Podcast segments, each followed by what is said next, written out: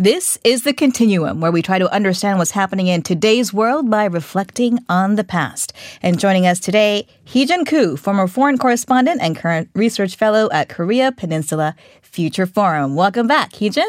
Hello, Eunice. Good to have you in the studio with us. So, South Korea went to the polls this week and it recorded the highest turnout for a general election in 28 years. A very encouraging sign. Part of the reason why we have the right to a democratic election, of course, is that the people before us, our ancestors, fought for that right for mm-hmm. us. And mm-hmm. that brings us to the April 19th revolution, or in Korean known as Gu of 60 years ago. So mm-hmm. today, we're going to take a look at how South Koreans, fed up with rigged elections, took to the streets to take up the fight for democracy. Mm-hmm. So last week we talked about the first presidential election in 1948, in which Lee Seung-man became the nation's first president.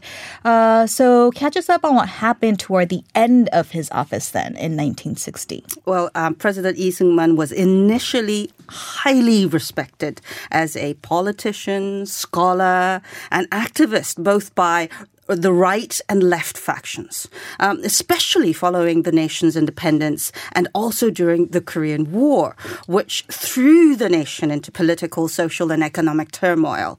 Um, however, because of the civil war with com- the communist North Korea, um, the re-administration adopted an uncompromising anti-communist stance, and with remnants of the communist spies and guerrilla fighters still wreaking havoc in regions of South Korea, the threat of communism became a weapon to control and manipulate the masses. Um, and shortly after winning his second term in office during the 1952 presidential elections, in the midst of the war itself, of course, Lee Seung-man and his supporters passed a constitutional amendment that would allow him to run for more terms, exceeding the two-term limit. And then he won his third term in 1956 and was poised to win yet another term on March 15th, 1960. Now, this was a time when South Korea's economy lagged behind that of North Korea, and the US announced that it would reduce its economic aid to South Korea. Um, many voters were losing confidence in the now aging Lee Seung-man and were seeking an alternative leader. Mm, and that was when President Lee's uh, major opponents were either executed or suffered a heart attack, leaving him as the only presidential candidate, prompting public public suspicion. Indeed. Um, his two opponents fell out of the race. Um, Cho Bong-am uh, of the smaller Progressive Party was accused by the E administration of being a communist the previous year and was executed. Um, Jo Byung-ok of the larger Democratic Party died just one month prior to the elections from a heart attack while he was waiting for a stomach operation in the U.S.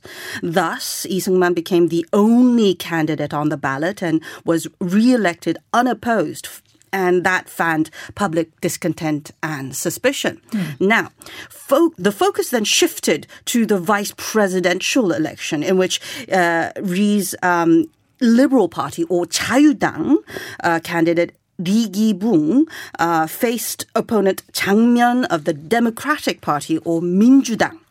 Now, if something were to happen to President Lee Seung-man, who was 85 at the time, the president, uh, the vice president would then take over. Now, um, mass rigging practices such as creating phantom voters, um, intimidation, uh, physical violence, uh, switching ballot boxes were reported all around the country. Um, official observers were forcibly removed during the voting uh, ballot counting.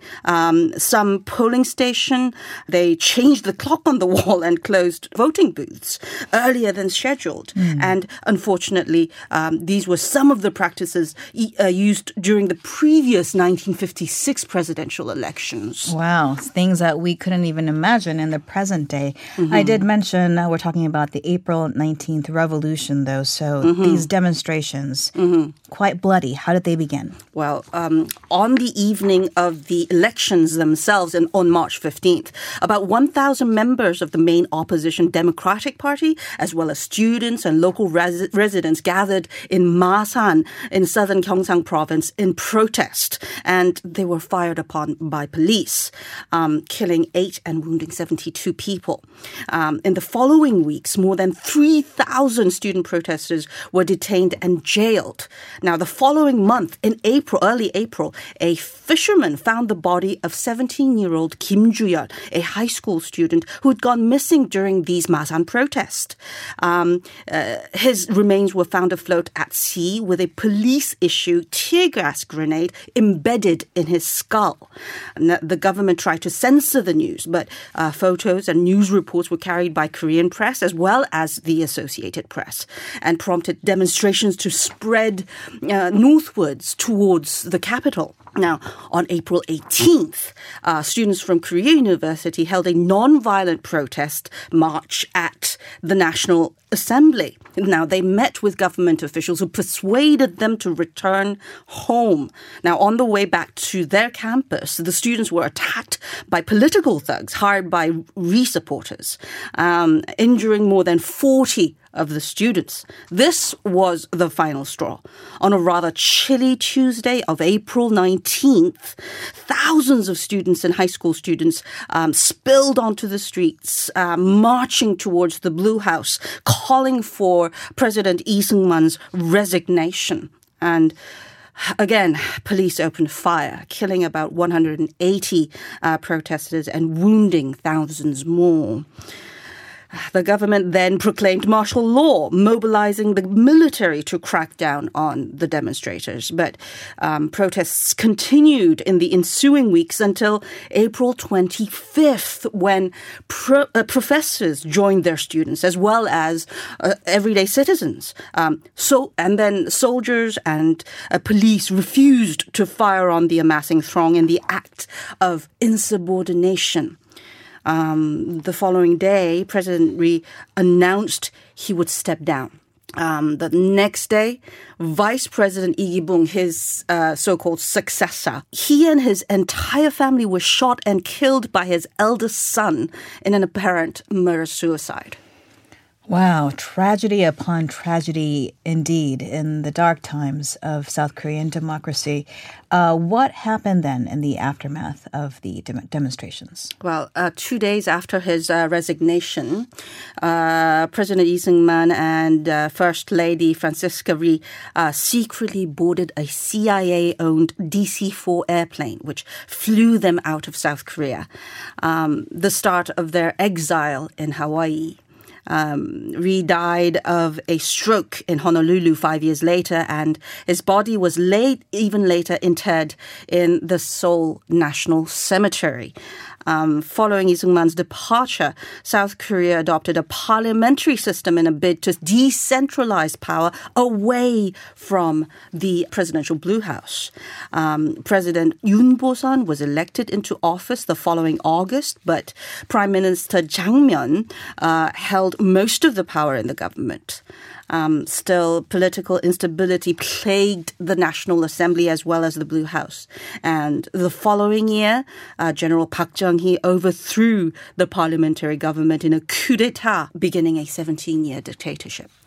And fast forward to today, the South Korean government is seeking to memorialize the victims of that April 19th movement and their fight for democracy by officially recognizing the eyewitness accounts, documents, as well as other source materials this year. Yes, um, in 1960, a couple of senior Yonsei University political science stu- students, under the guidance of their professors, interviewed those that participated in the protests around the country, as well as those who were detained, uh, interrogated, and tortured uh, during this movement.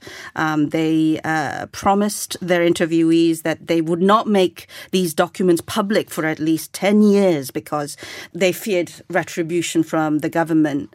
And the Cultural Heritage Administration today is seeking to register uh, these detailed eyewitness accounts as well as the shocking photograph of Kim Joo-yul's remains taken immediately uh, after they were retrieved from the ocean um, and other April 19th uh, source materials as part of the nation's cultural heritage. So, Heejin, what can we take away from this April revolution? Well, the April 19th movement is a clear reminder uh, that power rests with the people this was evident in the um, 66% voter turnout during this week's general elections, despite concerns over uh, COVID 19 and the global pandemic.